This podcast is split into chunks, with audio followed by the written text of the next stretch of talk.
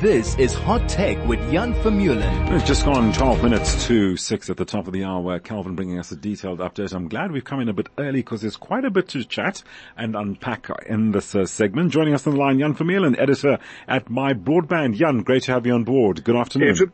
Good evening. It's a oh, pleasure. Good evening, rather. Yes. I guess it's afternoon, but it's so dark outside. I know. I've been in studio since uh, when I came into studio. It was light, so I'm still presuming it's light out there. We can't see outside. But anyway, Jan, great to have you on board. Without further ado, let's get going with quite a few issues we hope to uh, look into uh, this evening. Let's start with the cheapest uh, mobile phones in South Africa with options from 159 rand. Tell us more. Sure. I'm not going to spend too much on this one. Um, but what was interesting, what I, what the, the, what was interesting about what we saw when we looked into this article mm-hmm. is that all of these phones are 2G, right? So, so the, the, the, the top 10 cheapest phones in South Africa are 159 Rand to say, uh, 179 Rand. So you see the, the range there is quite small and they're all 2G only phones. And, mm-hmm. um, and the, the thing is that South Africa is looking to switch off its 2G network. We actually wanted to switch it off completely by next year, but that deadline looks like it's going to be pushed back. We'll, okay. we'll only find out in September what the new deadlines are going to be. And, um, and so yeah, just, uh, you know, for, for those who might be, uh, looking at these and, and looking at cheaper phones and stuff, just, I guess, uh, a word of warning okay. that South Africa's 2G and 3G networks might be coming to an end, but there's nothing yet stopping retailers from selling these cheap phones. Okay. You, you typically won't see these phones at Vodacom and MTN. In fact, I, I can I, I can pretty confidently say Vodacom and MTN doesn't sell anything that isn't 4G capable anymore because they they um, they, they want to move off of 2G and 3G technology, mm-hmm. um, and they're quite frustrated generally by um, retailers who keep selling old older technology devices. But the fact is, the South African market um, uh, still needs phones that are this cheap because there's plenty of people out there who who either don't earn a salary at all and are not dependent on government sure. grant.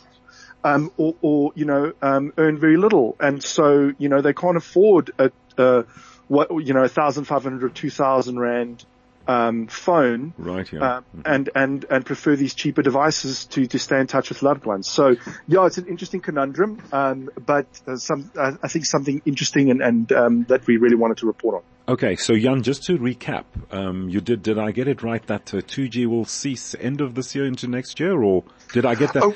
Oh, oh, yeah, yeah. Sorry, I did skip over that quite quickly. We don't know anymore. Okay. So the original plan was to was to cut off or to have the South Africa's mobile networks um, stop all of their 2G networks by the end of next year. Oh, by the I end of next year, yeah. end of 2024.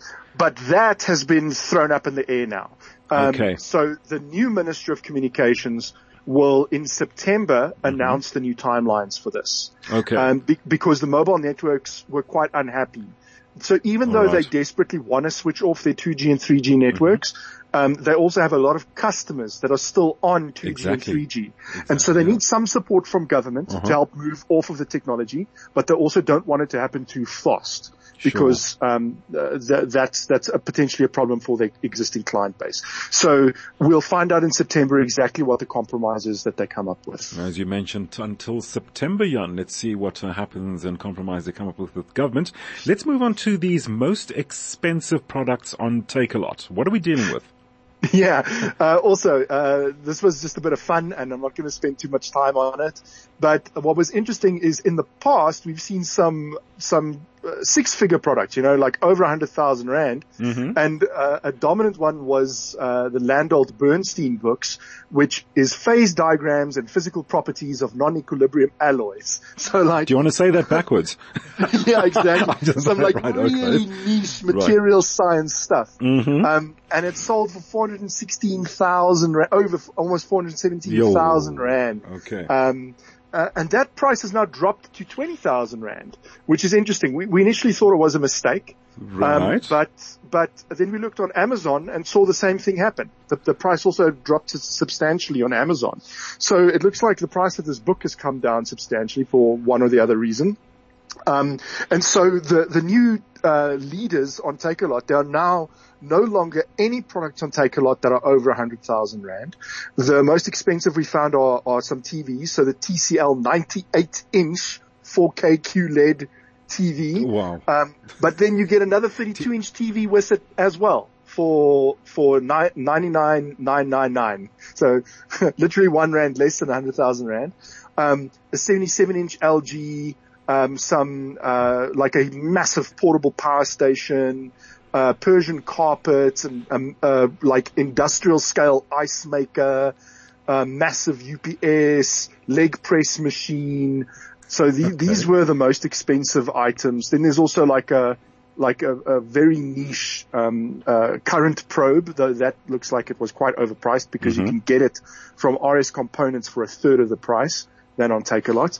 Um, so yeah, it was, it was interesting to see what the current top 10 most expensive items are on Takealot, but it's dominated by, by TVs and touch panels. Well, indeed. Um, really large screen displays. Well, yeah, I guess if you're looking for a good laugh, yeah, as uh, Jan says, uh, go on to my brand, take a lo- look at these Takealot uh, extravaganzas, extravagances, you could say.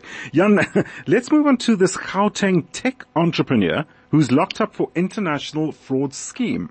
Yeah, so this was a Nigerian national who was living in Steyn City. So it's not it's not your your cousin's uh, scammer. This guy, um, like th- this guy was like Right, a okay. hi- high level, like very profitable scammer who could afford a luxurious lifestyle in one of South Africa's most exclusive estates for the for the rich and famous.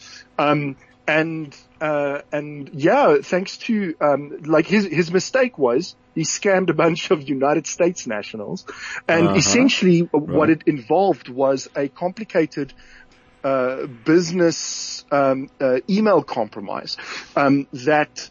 Uh, that uh, uh, involves him replacing legitimate invoices with fake invoices with his bank account details on it. Of course, And right. and then he, and then he didn't have just have bank accounts in South Africa.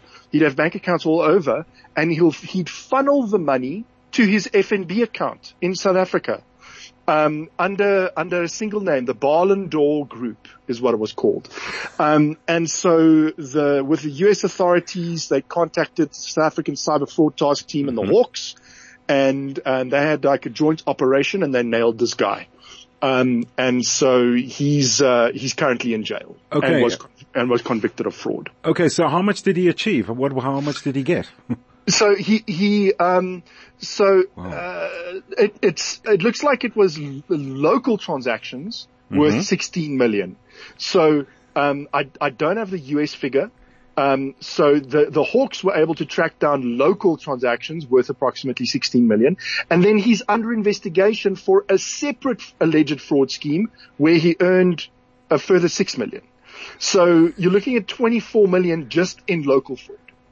Um, so, so, you know, Okay. that's not counting, um, the, the, the stuff that, that got the United States authorities, the FBI and those guys interested in this guy. Okay, I guess a developing story. Let's see how that develops, Jan. Looking forward to chatting about that in the future. But okay, let's look at our last subject for the day. South African lawyers use ChatGPT to argue case and get nailed after it makes up fake info. Yeah, this is an object lesson. All right, Um, and, uh-huh. and, and what's, what's funny here is that, uh, US lawyers, uh, fell into exactly the same trap just a few weeks ago. Mm-hmm. And obviously these lawyers don't read the news. Um, and so, Okay, right. yeah. And so they, they tried to argue, it's a, it's a, it's a pretty interesting case actually. It's about a body corporate and a woman who was suing her body corporate for defamation. And so, but, but let's not get stuck into the merits of the case. Sure. Um, but, but rather what, what the, the plaintiff's lawyers did. So, um, so the plaintiff, this is now the lady who was suing the body corporate, her lawyers used ChatGPT to, um, to essentially come up, to, to come up with an argument for the case. And Yeah. ChatGPT included um, you know, some, some historical cases. That, that's how arguing these cases work is, is you go, these are, this is Right. the case history that the magistrate should look at. Right. And this is, this is why my, you know, he, they should consider hearing my case. Mm-hmm. Because, you know, the general understanding is that a body corporate cannot defame anybody. Individuals Mm-hmm. can defame people, but, but a body corporate cannot. Um, Right. and so, uh, and so this lawyer said, no, that's not true. And there's case law about this, but I did not have time to go and find everything exactly. Um, uh, I just have these references to these cases and they need to be researched.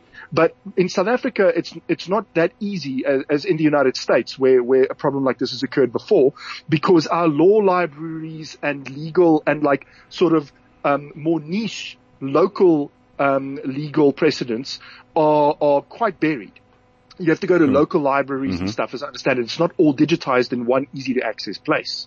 And so if for, for weeks, these lawyers, um, went around trying to verify these citations mm-hmm. that this guy had in his argument. And they found out that while the cases that ChatGPT referred to were real, that none of them had to do with body corporates or defamation. Okay, so, right. So the, refer- the references right. and the citations were all completely wrong. Right, Um, okay. but but but these these lawyers got off light in Mm-hmm. the United States. Yes. Um, where this happened before, those lawyers got got like whacked with a fine Yeah. from the from the judge. Here Okay. here the, the magistrate um, was quite lenient with him and said, "Listen, um, this doesn't Right. look like you were you were um, you know purposely trying to mislead the court or waste Mm-hmm. Right. um, the opposition's time. You were si- just simultaneously simply overzealous and careless." Sure. Um, the embarrassment associated with this incident is probably sufficient Indeed. punishment for the plaintiff, Right. but Yeah. they were they were ordered punitive costs Okay. against them. Jan, I'm going to have to cut you short there. It sounds like a very interesting story you had to still elaborate on, but we've got to cut you short and we've got to end off the